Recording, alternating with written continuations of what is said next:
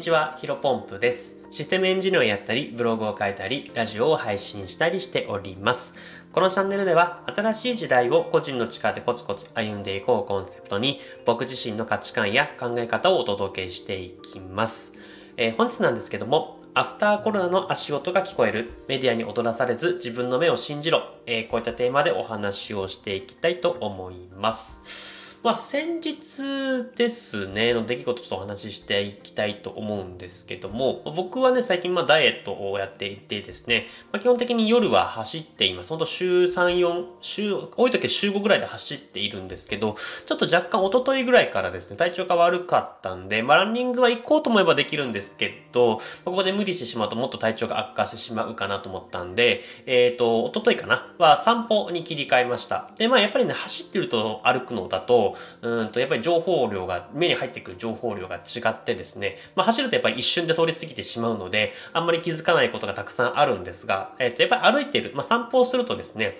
まあ、あることに気づいたという感じですね。で、それは何かというとですね、まあ、夜に基本的に、えっ、ー、と、外に出てですね、えー、ラランニングをしたり、まあ、先日は散歩をしているんですけど、えっ、ー、と、確実にね、人が増えて、営業している店も増えてきたなというふうに感じています。まあ、えっ、と、僕自身はね、渋谷の隣の駅に、えっ、ー、と、いりまし、おりまして、まあ、やっぱコロナの前はね、本当にね、たくさんの人が出回っていたんですけども、まあ、コロナが流行りかけて、流行ってからは、まあ、多少はね、えー、人いらっしゃったんですけども、あんまりまあ、数は本当ね、半数以下になってきているんですけど、まあ、ここ最近ね、やっぱり徐々に徐々に戻ってきてるのかなというふうに感じています。まあ、もちろんなんだろうね、路上で飲んでるというか、あんまマナー良くないかもしれませんけどね、えー、結構駅前にタブロして、えっ、ー、と、巻いてるスペース、えー、まあ、人に迷惑をかけない範囲で飲んでる人もいればですね、まあ、単純にお店、まあ、営業時間が、えっ、ー、と、遅くまで夜やってる方あ、お店がたくさんあってですね、結構しかも営業時間はなんか2時とか4時とか、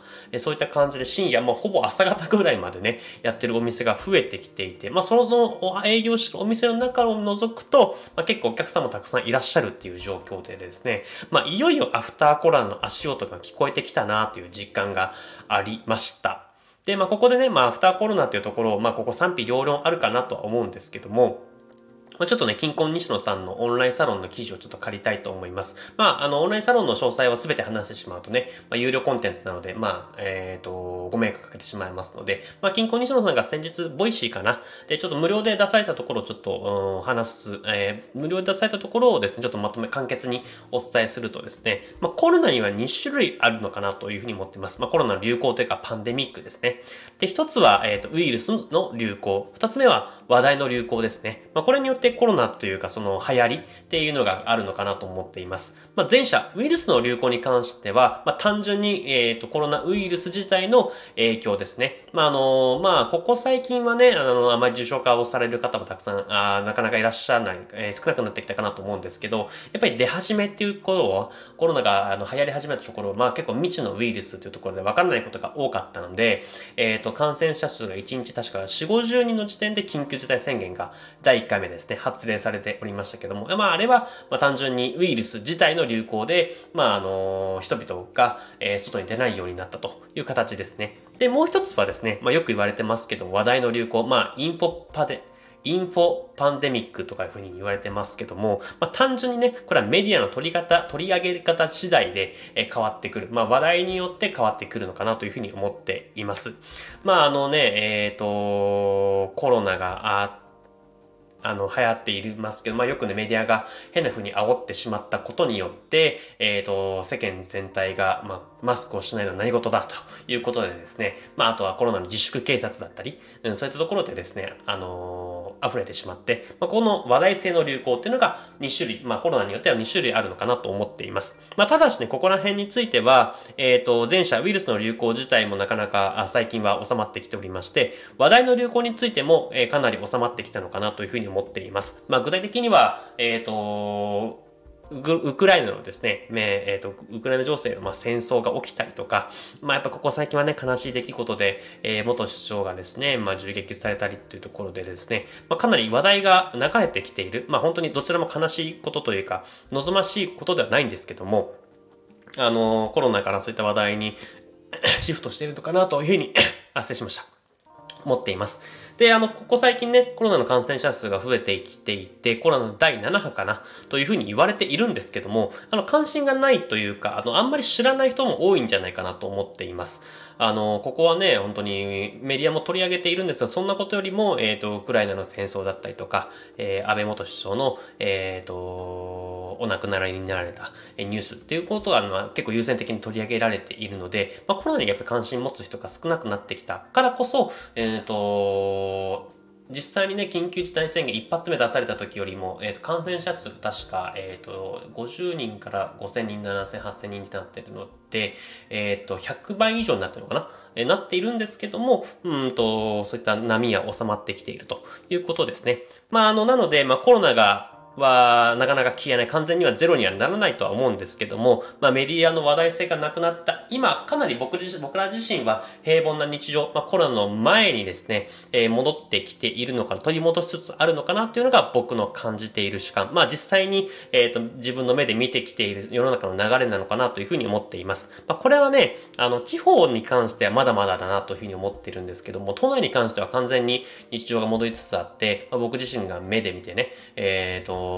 渋谷の隣、まあ、言ってしまうと三軒茶屋だったりとか、そういうところに、えっ、ー、と、住んでいるんですけども、まあ、僕自身が見てね、本当に活気が溢れているというか、お店の中の賑わってですね、まあ、皆さん楽しそうに、えっ、ー、と、飲まれているので、やっぱここはね、あの、いいことなのかなというふうに思っています。まあ、ここはね、やっぱり自分の目を信じて、えっ、ー、と、時代を先取りしていく、えっ、ー、と、時代の流れに乗っていくっていうのが何よりも大切なことかなというふうに思っています。まあ、やっぱりね、うんと、この波乗りに乗ることがやっぱり個人で稼ぐためには必要でですね、まあ、それこそ大手企業に関してはね、あと大手の飲食店とか、居酒屋とか、そういったところがですね、うんと、深夜の営業時間をいきなり今からすぐ戻すっていうのはなかなか難しいと思います。まあ、ここはやっぱりコンプラ的に様々な批判とかま、それこそ株主とかね、なかなか、うんと、コントロールしにくいところはあるとは思うんですけども、まあ、個人経営というかね、ご自身でやられてる飲食店とかだったら、まあ、単純にね、えっ、ー、と、夜にシフトするのも全然ありなのかなと思ってます。むしろね、結構夜の方が、あの、賑わってるお店っていうのは結構多いので、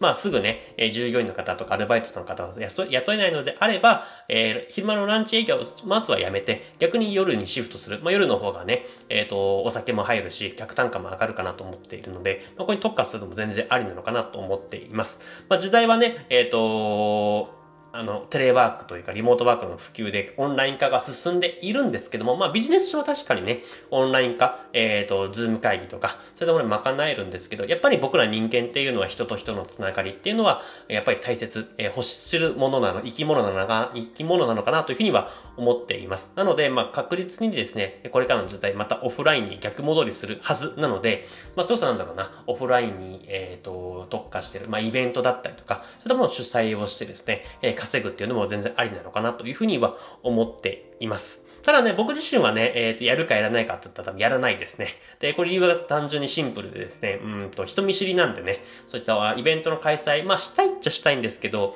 まあ、だったらまあブログ書いたりとか